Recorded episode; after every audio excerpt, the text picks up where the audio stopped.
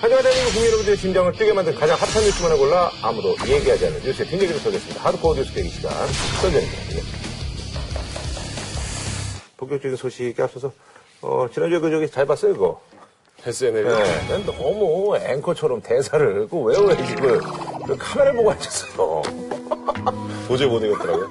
어. 아니 그 좋은 머리로 그거 외우셔야지. 대사는 정말 안 외워지던데. 발연기에 전형을 보이겠다고 발령기도 안 되는 거 아니에요? 음, 잘 봤습니다. 예. 자, 오늘 말이죠. 위클리 예, 포토제닉으로 한번 시작을 해보도록 하겠습니다. 과자회사의 어떤 그 과대 포장이 사실 이제 어제오늘 일이 아닙니다. 왜냐면 이제 과자 가격이 정말 만만치가 않아요. 네. 비싸졌어요. 편의점 가서 그냥 몇 개 집으면 진짜 만 원, 이만 원이 훌쩍 넘는데 학생들이 굉장히 뭐 이색적이면서 재밌으면서도 또 경종을 울리는 그런 퍼포먼스를 선보여서 화제입니다. 반가 끝까지 질소 타고 간다. 또 얼마 전에 그 저기 포털 사이트 보니까 과자 뗏목 이래가지고 나는 무슨 뭐 핸델과 그레테 같은 네. 뭐 그런 뭐 뭔가 뭐 그래서 뭐지 그랬는데 결국 이거였네요. 뗏목. 예, 이거 제가 이거 보고서 야 요런 걸 진짜 예능에서 했었어야 되는 건데. 그렇죠. 네. 아 진짜 아쉽더라고. 네, 이거 정말 아이디어 좋은 것 같아요. 호기심 천국 이런 데서 많이 했었는데. 아니 근데 이제 그때는 단순하게 어떤 그런 궁금증인데 이건 네. 약간 사회 어떤 고발적인 이슈까지 있으니까 그러니까 이게 이제 점화성이 이제 강한 거예요. 네. 무슨 뭐 방구에 뭐 불이 붙나. 그건 옛날 거예요. 그건 옛날 거라고요. 풍선, 풍선을 몇 개쯤 띄우 하면 사람이 뜨나 뭐 이런 거. 그거는 뭐 김경민 네. 형 여기 뭐 주렁주렁 네. 달구고 이렇게 사회적인 이슈를 이걸 내가 했었어야 됐어. 아 내가 이걸 했었어야 되는 것도 아쉽네. 이거를 미리 만들어 온 게 아니라 그 자리에서 만들어 그 자리에서. 그 자리에서 그러니까 만들어가지고. 퍼포먼스가 되는 거예요. 여기 이제 네. 보니까 앞에 이제 그 고프로라고 이제 여기 이제 카메라 달고 요게 이제 그 좀 뭐 이렇게 새니까 네. 보니까 새니까 이제 겉에는 이제 좀 비닐로 비닐로 이렇게 네. 패킹을 해가지고 또 건너는 이제 퍼포먼스를 과자 봉지 160여 개. 20만 원어치를 샀다고 합니다. 네. 20만 원치 올리는 과자는 어디 기부한다는 거죠? 음, 그렇죠. 이거 저기 제과업체에다 좀 기부를 했으면 하는 또 그런. 네. 그래 이제 퍼포먼스에 완결이 되지. 않을까. 어, 퍼포먼스에 완결이 되지 않을까. 건너간 친구는 두 명입니다. 음. 준비한 사람은 세 명이에요. 음. 공주대, 경희대, 한국대 음. 이 학생 세 명이서 만들었고요. 과자의 질소가 너무 내용물보다 질소가 더 많이 들어가 있다는 거 음. 아니에요? 그러니까 음. 이게 뭐 어떤 사람 얘기하면 질소로 사면 과자가 딸려온다는 거 아니에요? 음, 맞아. 그런. 정도니까 네. 질소가 떠서 잘떨 거 아니에요. 네. 그래서 한강을 건너가는 퍼포먼스를 하면 음. 이게 이제 과자 회사가 얼마나 과대 광고를 하는지 음. 과대 포장을 하고 있는지에 대한 풍자도 되고 음. 30분 만에 건너갔대요. 오호. 처음에는 기- 기뚝하다가 음.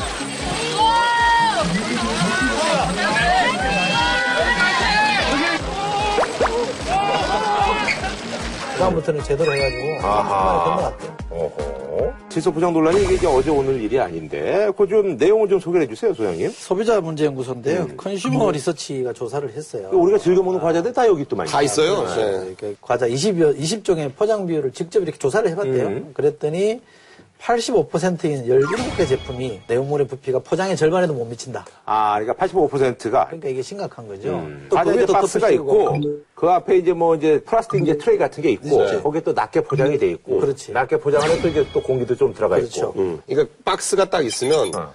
그걸 까가지고 그렇죠. 그 브라우니만 옆에다가 이렇게 네. 차곡차곡 모으면 전체 이 박스 분량에서 20%도 그렇죠. 채 안 된다는 거죠. 네, 그런 거죠. 나머지 다 텅 비어 있는 거예요. 어, 그 담배는 그러고 보니까 내용물이 아주 충실한 거예요. 아, 이거는 아마 빽빽하거든. 담배는 깔고 앉아도 돼요.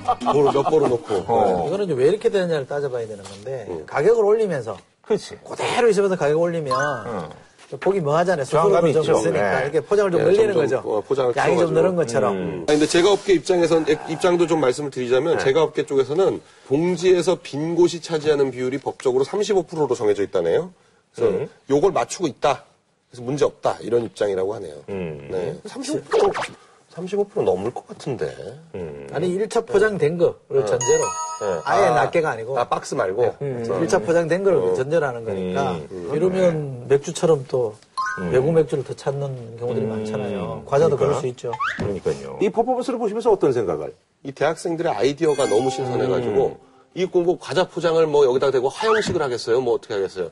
어, 양파링 화형식, 새우깡 화형식을 해가지고 뭐 그렇게 심각하게 안 하더라도 이렇게 재밌게 할수 그런 있다. 당신들은 저기 광화문 네. 앞에서 많이 하잖아요. 그러니까 이렇게 좀 즐겁고 음. 재미있게 하더라도 충분히 이슈를 만들어낼 수 있다는 걸 보여준 거죠. 네. 질소 과자에 대해서 아주 상소 같은 풍자라고 봐요. 음흠. 이런 걸 보고 경상도 말로 대길이라고 그러죠. 대길. 최고라고 그러죠. 아, 이런 걸 했었어야 돼. 아, 재미난 퍼포먼스 했어요. 다음, 예, 위클리 포토제닉이군요. 새누리당 나경원 의원이 얼마 전에 이제 방미를 했나봐요. LA 지역 그 한인회에서 이제 뭐 초청을 한 것 같은데, 어, 본의 아니게 세월호 시위대와 콜라보 공연을 선보여서 화제입니다. 그래서 사진 제목은요, 나경원의 그림자, 끝까지 따라간다.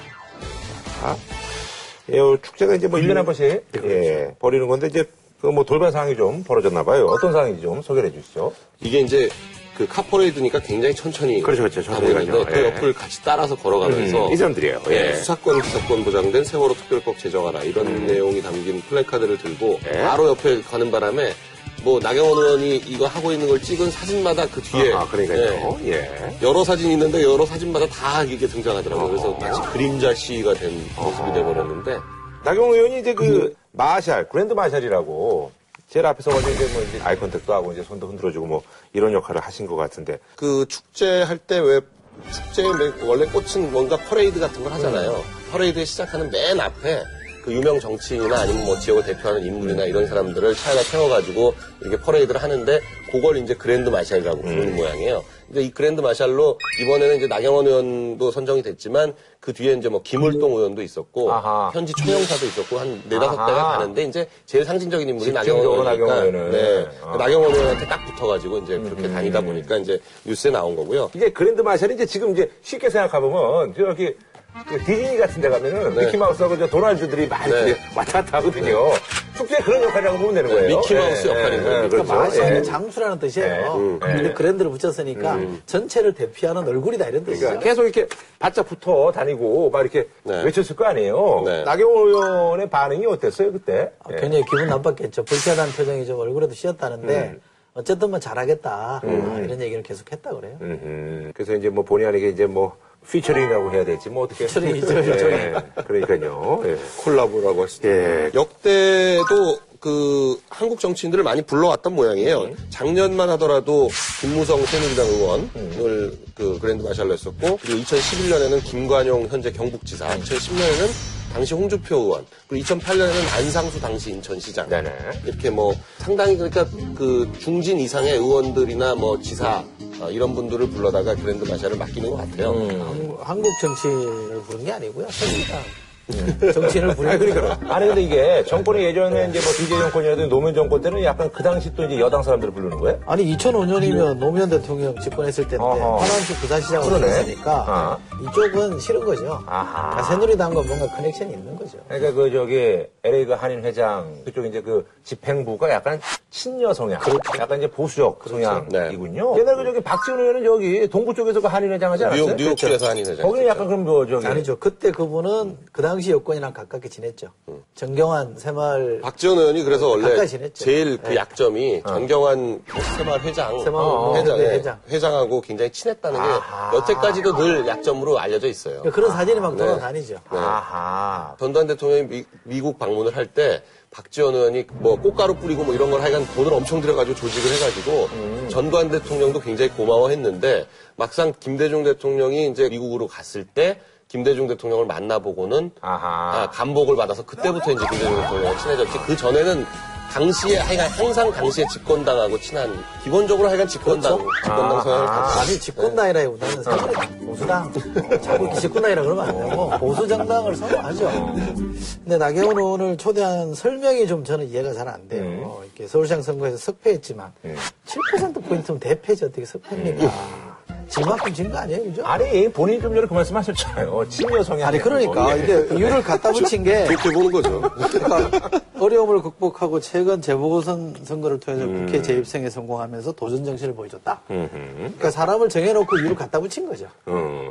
아니. 어색하죠. 어, 지난 22일 그 박근혜 대통령이 이제 캐나다 방문했을 때 그때도 이런 기습적인 어떤 시위대에 출범해가지고 뭐 해프닝이 있었다는 얘기가 있는데요. 예. 동영상을 직접 보니까 호텔이 있고 길 건너편에서 이제 시위대가 이런 거 들고 이제 있는 거예요. 나오면서 이제 보라 이거죠. 아하. 뭐라고 한 것도 있고 약간 이제 뭐 언론에 이제 보도도 좀 언론 그랬죠. 보도는 예. 근데 이제 광고판 있는 트럭 두 대가 있더라고요. 그 트로트대가 이 사람들이 이동을 하니까 따라오는 거예요. 아하. 가리는 거야, 계속. 아. 그러니까 대통령 있는 호텔과 이 시위대를 가르는 거예요, 못 맞게. 아하. 안 보이게. 근데 앞으로 이제 전진하니까, 시위대가 전진하니까 이제 차로 쭉 따라서 막다가 시위대가 깨를 낸 거예요. 뒤로 돌아간 거예요. 어허. 갑자기 뒤로 돌아가니까 아. 후진을 해서 또 막은 거예요. 그래서 결국 대통령 일행이 보지는 못했을 것 같고, 그건 그잘 사이에 이제. 리무진 쫙 떠났죠. 돈준 사람들 입장에서 봤을 때. 네, 그 전인지 훈지는 불분명한데 어쨌든 시위대가 있으니까 이제 거기 경호원들이 이제 우리나라에서 간 경호원들이 깔려 있을 거 아니에요. 경호원들이랑 시위들이랑 좀 신뢰가 붙었어요. 음. 그리고 이제 툭툭 이렇게 몸으로 맞고 이러니까 연예인 역할이 하차하지 마라. 평화적 시위는 인정 안 된다. 라고서 경호원한테 노티스를 주니까 경호원이 손을 못 대더라고요. 음, 평화적 시위에 대해서는 공권력이 개입하면 안 된다 이런 게 또 강하더라고요. 그 두 가지 동영상이 예, 돌아다니고요. 유튜브에서 굉장히 조회수가 많아요. 아하. 우리 강문화사님이 저 그랜드 마샬 어디 초청된 적 있어요? 아직 없어요? 갈 가능성이 있어요. 아니 제가 LA에 좀 있었기 때문에 어. LA 그 교민들하고의 좀 연결고리는 좀 있습니다. 어. 8, 9개월 있으면서. 일년 달란 얘기야. 네, 거기 뭐 이렇게 그럼 나 들고 가 반대편 이거 들고 있어야 돼. 아, 오늘 말이죠. 저희가 이제 포켓몬을 이제 연달아 이제 세 개를 준비했는데, 사실 뭐 우리나라 같으면 이게 난리가 났고, 우리나라 같으면 이게 있을 수도 없는 네, 그런 일인데요. 미국이라는 나라가 워낙 이제 뭐 자유로움의 상징이다 보니까. 근데, 이 사진 공개가 안 되죠. 어, 미국도 근데 난리가 났네요. 이번에 그 오바마가 라떼 경례를 하고 해가지고, 네. 자신이 이제 전용 헬리콥터를 타고 이제 내리면서 커피를, 이게 이제 스타벅스였나봐요. 그래서 네. 이제 스타벅스 전 라떼 경례다 이래가지고 뭐 미국에 또 이제 그곳 이제 또 난리 났죠. 뭐 또. 네, 공화당 쪽에서는 난리가 났어요. 오바마가 라떼를 좋아하나 봐요. 거기서 라떼 경례라고 하는 거 보니까. 그렇죠. 내용으로 확인 안 해봤지만. 어, 저도 이제 라떼 참 좋아하거든요. 저게 재밌는 게 들고 내리다가 뜻대로 경, 경례를 하니까 이거 들고 이렇게 한 거잖아요. 공화당에서 거기서 아주 재빠르게 이제 사진을 하나 꺼내놓은 거예요. 과연 부시가 한 손으로는 왼손으로 개를 안고 한 손으로 인사하는 사진을 낸 거예요. 그러니까 야 부시를 이렇게 잘했는데 너는 뭐냐? 야하. 형편없다. 이렇게 두 개를 딱 비교를 시킨 거예요. 딱 적시 한 방더 드린 건데 좀 지나니까 그 개를 부시가 하고. 개를 안고 아하. 이상하게 인사한 게 공개가 된 거예요. 아하, 바로 또 이제 미달 쪽에서 야 찾아봐 이러니까 또 이걸 하나 사진 보구나. 아하. 그러니까 저기도 무섭해진 거죠. 근데 모양새는 이게 더 보이가 안 좋네. 야, 근데 이 헬기가 이제 주로 워싱턴에서 뉴욕 갈 때 이 헬기를 타는데요. 대통령 이동하는 것도 이제 하나의 작전 아니겠어요? 그래서 그 작전하는 거를 다룬 다큐를 봤더니 뭐 어마어마하게 하더라고요. 대통령 한 번, 이뭐 이렇게 헬기 타고 한 번 이동하는 걸 저게 한 대가 뜨는 게 아니라 똑같은 게 세 대가 뜨더라고요. 한 번 때. 어느, 어느 헬기에 탔는지 모르게 하려고. 음. 칼 로브라는 사람이 미국 공화당의 아주 유명한 전략가예요. 네. 아주 뭐 불세출의 전략가라고 하는데 그 사람이 이제 오바마가 한 거니까 막 공격을 한 거 아니야. 아, 어떻게 저럴 수 있냐. 평소에 하는 짓을 봐서 충분히 이해된다 이랬는데 자기 대통령 할 때는 가만히 있었거든요. 그러니까 사람이라는 게 역지사지 해봐야 되는 거예요. 거기나 여기나 정치 공방이 그러니까, 예. 저급함이라는 건 똑같아요. 그런 것 같습니다. 예. 자, 다음 소식은요. 누구는 싸게, 누구는 비싸게. 정말 가격 차이가 뭐 진짜 막 거의 돈 100만 원 가까이 차이 나니까 이거 열받죠. 그래서 말이죠. 그런 이제 폐단을 막기 위해서 이른바 이제 그 단말기 유통구조 개선법이 이제 시행이 전격적으로 이제 됐습니다. 그래서 이틀째를 맞았는데 과연 10월달에 이제 휴대폰을 사야 되냐 말아야 되나 이게 굉장히 좀 헷갈리는 우리 저 이제 소비자분들을 위해서 저희가 준비를 해봤습니다. 아, 단말기 유통 구조 개선법, 일명 그 단통법 시행 D 플러스 원. 아, 고객님은 호갱 아니면 호강입니다. 저희가 이제 호갱이 지난번에 말씀드렸잖아요. 네, 호구 플러스 고객. 그렇죠. 예. 그때 이제 저희가 그래서 이제 저희들은 이제 뭐 공부다 그랬잖아요. 네. 예. 그래서 그냥 비싼 데로 다 주고 사고 뭐 이래가지고 그랬었는데 그 단통법, 어, 이거 좀 쉽게 좀 설명을 해주시죠. 그러니까 그동안 이제 소비자마다 너무 차별적으로 이게 그렇죠. 적용이 된다. 네. 어떤 사람은 뭐 왕창 그 보조금을 받고 어떤 사람은 거의 못 받고 음. 뭐 이런- 경우가 문제가 되니까 이 보조금을 도대체 얼마를 받는 건지를 정확하게 공시를 하고 누구한테 많이 주고 누구한테 적게 주면 안 되게 그렇게 공평하게 하도록 하는 게 간단하게 말하면 그 내용이에요. 정확하게 이제 상한선은 이제 만들어놨죠. 그러니까 그동안 27만 원이었는데 요걸 30만 원으로 올리고 음. 거기에 15%까지 추가로 줄 수 있도록 해서 그러니까 제일 많이 받아봐야 34만 5천 원이고 그 이상은 못 받게 돼. 음. 근데 이제 그걸 누구한테 제일 많이 주느냐면 그 이용요금을 높게 쓰는 사람 7만 원짜리 어, 신청 한 사람이 3만 원짜리 받는 사람보다 배 정도 많이 보조금을 받도록 이렇게 비율적으로 하도록 하는 게 그게 이제 핵심입니다. 네. 음. 이게 사실 이제 포인트가 사실 그 분리공시제거든요. 네. 근데 이게 이게 도입이 사실은 다 찬성을 했는데 이제 삼성이 반대를 해가지고 이게 이제 무산이 됐는데 이 분리공시제 이제 쉽게 좀 설명을 해주시죠. 그러니까 제조사에서 얼마를 받고 유통사에서 얼마를 받는지를 공시를 명확하게 해라. 그러니까 이게 이제 분리공시제. 우리가 이제 30만 원 받으면 네. 텔레콤에서 이제 이쪽에서 그 유통사에서 다 주는 게 아니거든요. 20 쏘고 음. 뭐 저기 휴대폰 만들어서 10 쏜다 이게 아니라 이제 그러니까 소위 말해서 이제 30을 받긴 받는데 누가 얼마를 냈는지를 모른다는 모르게 거죠. 모르게 하는 네. 거죠. 왜냐하면 제조사에서 만약에 10만 원을 보조금을 주는 거면 당장 그렇게 나올 거거든요. 고객들이 그럴 거면 10만 원을 아예 그 단말기 가격을 깎아주지. 음. 왜 90만 원을 팔면서 보조금 10만 원을 주냐. 아예 80만 원을 팔아라. 이렇게 되거든요. 근데 삼성 같은 경우에는 한국에서만 파는 게 아니라 전 세계적으로 팔기 때문에 여기선 얼마, 여기선 얼마 이게 다 드러나면 이 국제적으로 영업 비밀이 좀 문제가 된다. 그러면 국제적 판매량에 영향이. 음. 아니 그렇게 따지면 뭐 LG하고 뭐 펜테가나 네. 그런가? 근데 삼성이 아이가 이걸 적극적으로 만들었나 봐요. 제조사로서는 1위 업체니까 음.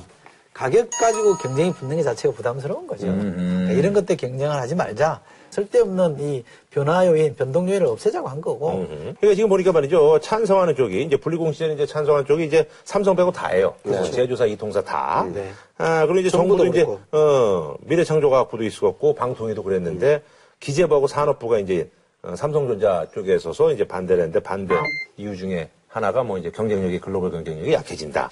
뭐 그러니까 삼성이 조금 이제 위기의식이 있잖아요. 최근에 막 이렇게 뭐 순수익이 막 떨어, 수익이 떨어지고 이게 막 그런 걱정이 있긴 합니다만 그럴수록 이 어떤 제도로 이걸 방어하려고 그러면 안 되고요. 좀더 창의적인 생각으로 돌파할 생각을 하는 게 맞죠. 이게 틀어진 거는 기재부가 틀어서 안 된 거거든요. 음. 어? 기재부라는 거는 이제 최경환 부총리가 결정적으로 안 된다.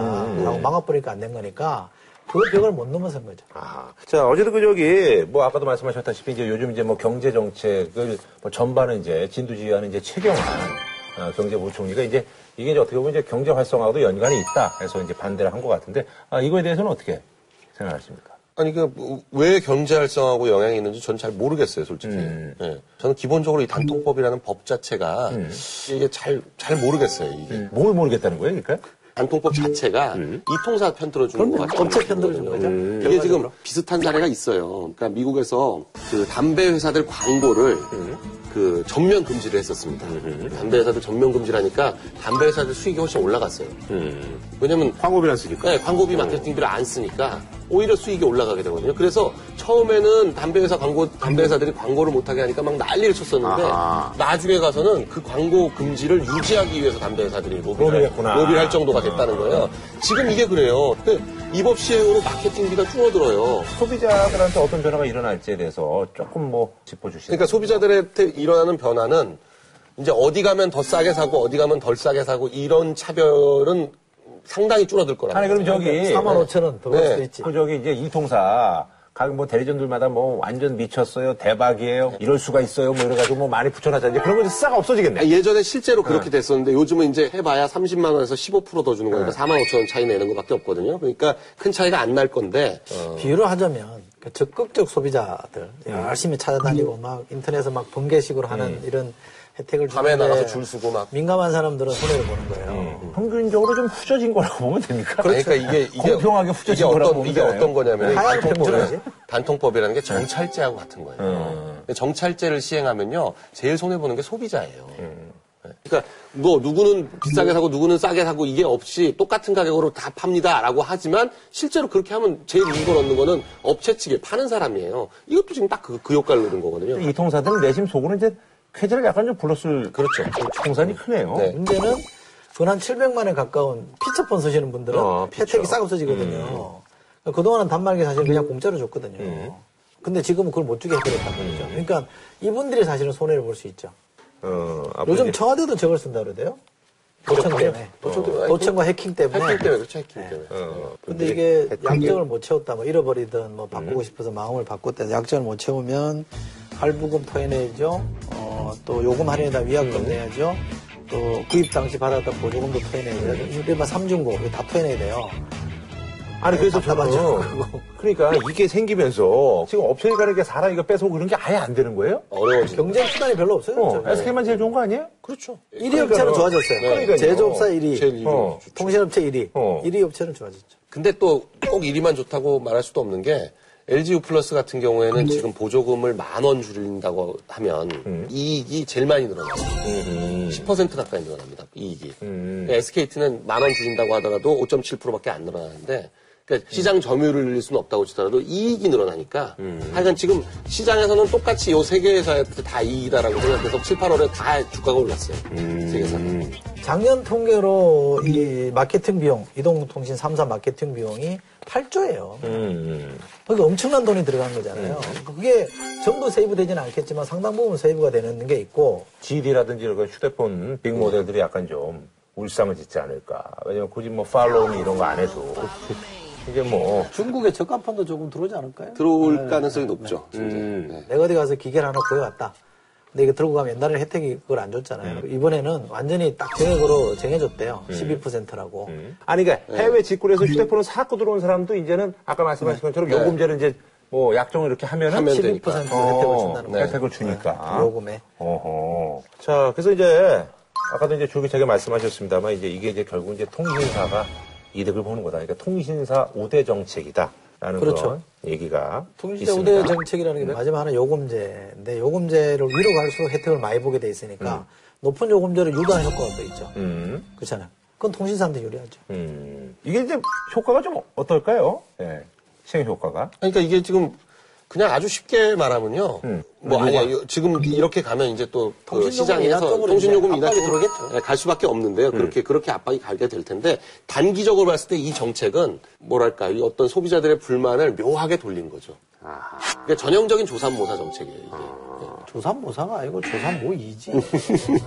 깎아버렸지. 조삼모사. 예. 문제는 최경환 부총리가 안 된다 그러면 해볼 수 있는 게 없어요. 이 경활이라는 걸 내세워가지고 경제 활성에 도움이 안 된다라는 평가 재단을 최경환 부총리 해- 해버리면 이건 경제 활성에 도움 안 됩니다. 그러면 끝. 최근에는 뭐예요? 재벌 총수들 풀어주는 거, 보석이나 이런 문제도 그것도 최경환 부총리가 동의하면서 이렇게 또 급물살을 타고 있거든요. 그러니까 경제부총리가 사실은 전체를 조정하는 역할을 해줘야 되는 건 맞습니다만 너무 혼자 재단을 해서만 밀고 나가다 보면 견제와 균형이 안 되는 게 있거든요. 저는 그런 점 조금 걱정스러워요. 저는 참 사람 따라서 자리라는 게 굉장히 왔다 갔다 하는 거구나 하는 게 느껴지는 게 전임 현호석 부총리는 이 정도 무게감이 없었어요. 경제 시장에. 그러니까 시장에 미치는 영향력이나 이게 뭐 현저히 적었었거든요. 근데 겨- 최경환 부총리가 하는 한마디 한마디는 시장에 이렇게 영향을 많이 미치는데 그러니까 어떤 사람이 어떤 자리에 가느냐에 따라서 굉장히 다르다. 요즘 단연 군계 일환입니다. 군계 일학이 아니라. 네, 군계 일환. 한 줄로 분석 부탁드리겠습니다.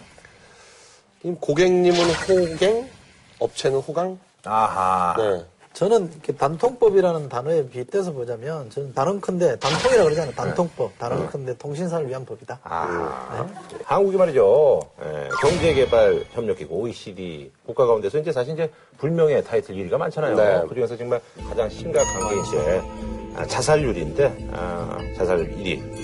정말 그런 타이틀을 차지하게 됐습니다. 그래서 준비한 주제는요. 자살공황은 대한민국의 서글픈 질문. 밥은 먹었어입니다. 자, 이거 굉장히 심각한데요. 보니까 네, 심각하죠. 하루에 40명. 네, 에 39조 가까운 그러니까 40명이죠. 40명에 가까운 사람들이 스스로 목숨을 끊는다고 하니까. 네. 또 자살. 37분에 한 명씩. 예, 그러니까 뭐 1년 따지면 거의 한 만. 14,400명. 예, 네. 4천 명 정도가 이제 스스로 이제 목숨을 끊는다는 건데 굉장히 심각하네요. 예. 자살은 이제 통계를 낼 때 인구 10만 명당 1년에 자살하는 사람이 그렇죠. 몇 명이냐 이런 식으로 이제 어, 통계를 내는데요. 그게 OECD 국가 중에서는 뭐 당연히 제일 높고요. 압도적 일위, 일위네요, 압도적 보니까. 1위고요. 전 세계적으로 놓고 봐서도 어, 제 1위는 가이아나예요. 그 남미에 있는 조그만 소국이요. 음. 2위가 북한, 3위가 우리나라입니다. 전 세계적으로. 북한은 사실은 아사지 자살이지 그게 뭐 그러니까 북한은 노, 년층 노년층 자살이 굉장히 많아가지고 네, 굉장히 노년층이 많더라고요. 특이하게. 음. 우리나라도 그렇죠. 우리나라도 네. 노인 자살률은 뭐 압도적 1위죠. 그러니까요. 아니 그래서 지금 OECD 이제 그 주요국의 자살률 보니까 우리나라가 이제 뭐 한 1위 20한 8, 9명 되고 헝가리가 22명 네. 그리고 일본이 20명인데 야 터키는 1.7명. 어. 터키 사람들 참 행복한가 봐요. 낙천적이고 행복하고 네. 그런가 봐요. NS카이가 그래서 잘 풀리나.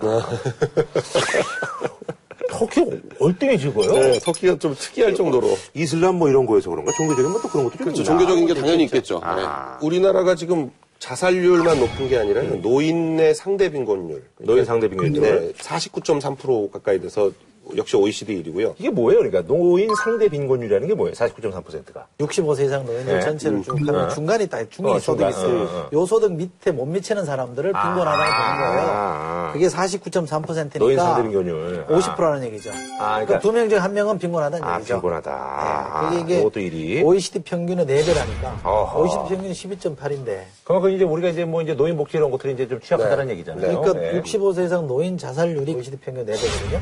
그러니까 거의 비슷하게 맥락이 따 있는 거죠. 그리고 뭐 그러니까 산재. 예. 산재 사망률도 어, 1위고요. 음. 이혼율도 또 1위입니다. 음. 이건 좋은 건데 음. 뭐 청년 측 전문대학 이상 이수율 이것도 1위인데 고등학교 이수율하고 이제 전문대학 이수율이 1위인데 네. 또 이게 또 그러니까 취직이 안 되니까 또 학력은 높은데 예, 취직이 안 그렇죠. 되고. 네. 그러니까요. 그러니까 우리가 10대, 20대, 30대 자살률도 높거든요. 음. 굉장히 높아요, 우리나라가. 근데 고등학교까지 나온 이수율이나 음. 고등교육, 대학까지 나온 이수율, 전문대 이상 나온 이수율 굉장히 높잖아요. 그렇죠, 그렇죠. 근데 자살률이 높다는 얘기는 그 중간에 취업이 안 된다는 맞아, 맞아. 실업의 문제가 딱 끼어 있는 거죠. 그러니까요. 그러니까 여기는 청년 실업, 어르신들로 가면 노빈곤 음. 두 개를 딱 집어넣으면 딱 설명이 되죠. 음. 이게 참 굉장히 좀 안타까운 건데요. 사실 10대, 20대, 30대 사망원이 1위가 사실 뭐 다른 것도 아니고 이제 자살이라고 하니까. 네. 예. 40대는 2위가 자살인데 이- 뭐 40대는 또 암이. 예. 40, 50대 남자 같은 경우에는 자살률이 여성에 비해서 40, 50대 여성에 비해서 40, 50대 네. 남성이 3배가량 높습니다. 예, 높더라고요. 그건 뭐냐면 이제 가장으로서의 그쵸. 책임 이런 네. 건데 도저히 가족들을 먹여 살리기 힘들다 하는 거에 오는 절망감 이런 것들이 크거든요. 아우, 많이 갈 때는 뭐 한 31년까지 갔었는데. 네. 예. 근데 이게, 이게, 어, 2012년에 확 줄었다가 이제 다시 좀 올라갔어요. 그때는 뭐가 좀, 뭐 어떤 사회적인 어떤 요인이 있었나요? 그때 설명이 안 되죠, 사실. 예, 근데 이제 뭐 설명을 굳이 하자면 지방으로 갈수록 그 농약 을 음독해서 자살하는 경우가 굉장히 많거든요. 그렇죠. 아무래도 이제 뭐 그래서- 구입하기가 네. 손쉬우니까. 그래서 그 농약제, 농약 같은 어떤 맹독류를 각자 집에다가 농약을 보관하지 않도록 하게 그런 방식을 해가지고 음독 자살하는 률이 좀 떨어져서 그렇게 된 거 아니냐라는 설명을 지금 하고 있는데요.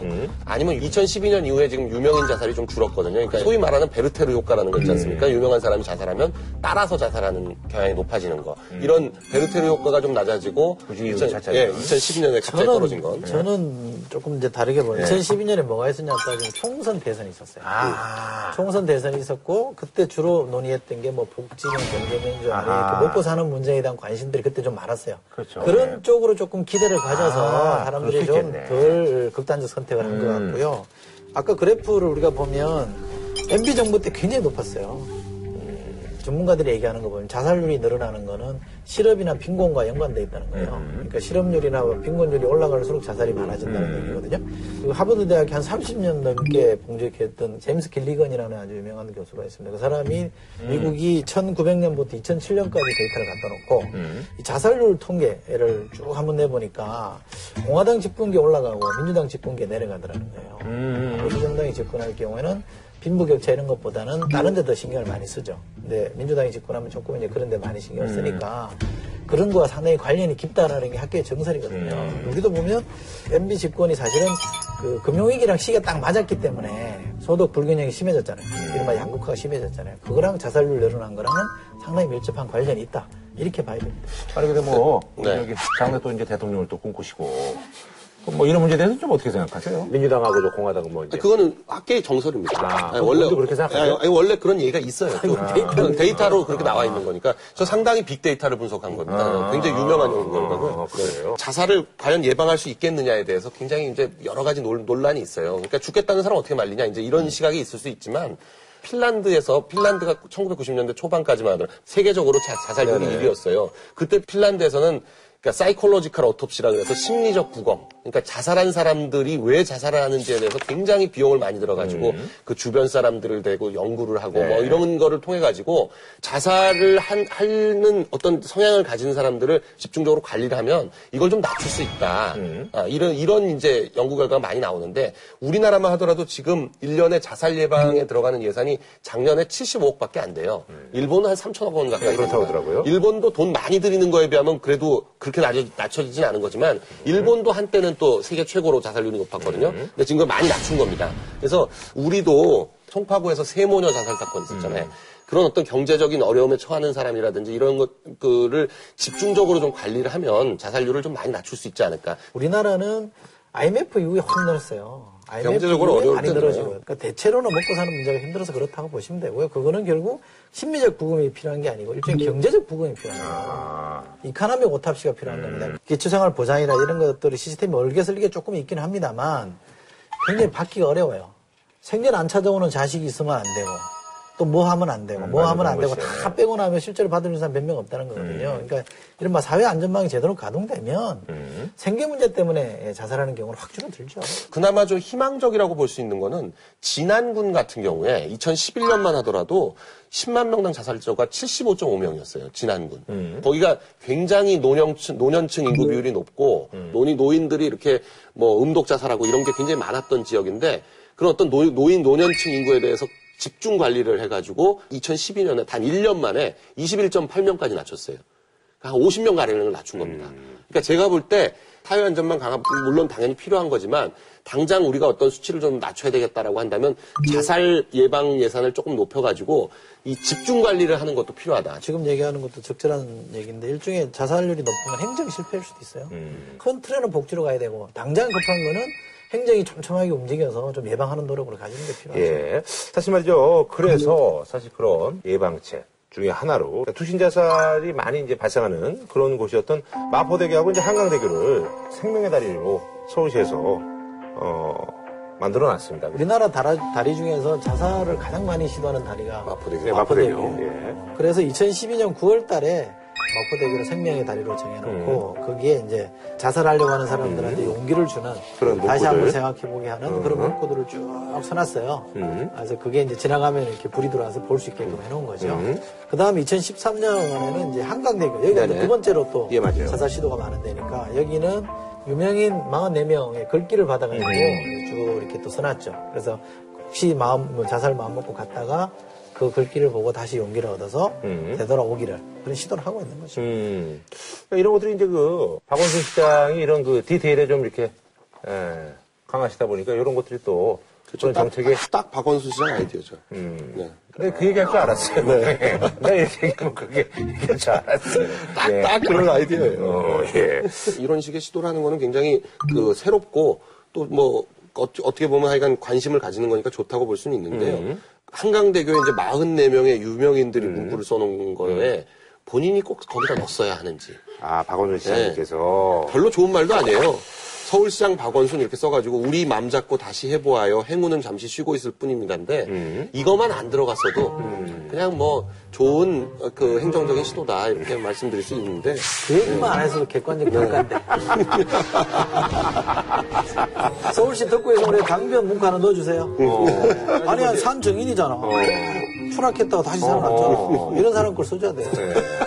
근데 저는 이제 이런 건 있어요. 이거 그냥 이렇게 꼭 뭐 유명 인사가 꼭 남겼어야 하는지 약간 좀 의문이 있어요. 그러니까 유명 인사들도 사실 그 아픔이 없는 유명 인사는 없잖아요. 그런 점에서 저는 유명 인사로 해서 무조건 뭐 배척할 일은 아닌데 일반인들 멘트가 더 좋더라고요. 그래요? 마포대교에 있는 멘트가 그래요. 더 좋아. 예를 들면 밥은 먹었어? 음, 그게 훨씬 나아요. 이런 게 확 와닿잖아요. 저는 그런 거 괜찮을 것 같은데. 오늘 밤, 뭐, 장보리 보셔야죠. 라든지. 그런 것도 괜찮죠. 예. 어쨌든 근데 저기, 이 이제 생명의 다리가 그래서 이제 뭐, 명소 아닌 명소가 되다 보니까, 나름 이제 뭐 부작용이 좀 있어요. 그래서 이제 여기에 와서, 그렇게 그 자살 시도를 하는 분들이 굉장히 그 많아졌다고 그럽니다. 마포대교만 기준으로 보면요. 2010년에 자살 시도가 23명이었고요. 음. 실제 투신자가 23명이었어요. 음. 그런데 2013년에는 93명이 시도를 했는데. 근데 실제 투신한 사람은 8명밖에 음. 안 돼요. 그러니까 요거만 놓고 보면 사실은 이 문구가 효과가 있었다는 얘기예요. 그렇지, 그렇지. 아니면 안전 요원이 배치돼서 그렇죠, 그렇죠. 현장에서 좀 이렇게 설득을 했거나 어. 여러 가지를 할 수 있는 건 해봐야 되는데 보다 큰 요인을 우리가 아, 풀어야 되면 그거는 이제 사실은 서울시 단위가 아니죠. 이런 자살률 통계가 나올수록 저는 정치권이나 정부가 심각하게 반성해야죠. 이게 우리가 무능하다는 것에 대한 산 징표거든요. 그 사람들이 무능하다는 징표니까 심각하게 받아들여야 됩니다. 저는 언론이 자살 보도에 대해서 굉장히 신중하게 해야 된다. 음. 핀란드 같은 데서는 아예 자살이라는 표현 자체도 쓰지 않아야 되고 방법이나 그 장소나 근데요. 이런 걸 구체적으로 막 보도를 하면서 그걸 그 만드는 뭐. 이래가지고 보도 경쟁이 치열해져가지고 구체적으로 어떻게 죽었다 네. 이런 거 자체 얘기하는 건 좀 자살 방법은 모방 네. 높아요. 네, 맞아요. 조심할 필요가 있고요. 지금 우리나라 사회에서 자살 요풍은 일종의 사회적 타살이거든요. 네네. 순수 개인이 힘들어서 죽는 거기 때문에 그 사회적 타살을 예방하려면 저는 복지가 답이다 이렇게 생각해요. 그래서 복지가 대박이다 이, 이 말씀 드리고 싶습니다. 저희는 다음 주에 찾아뵙겠습니다.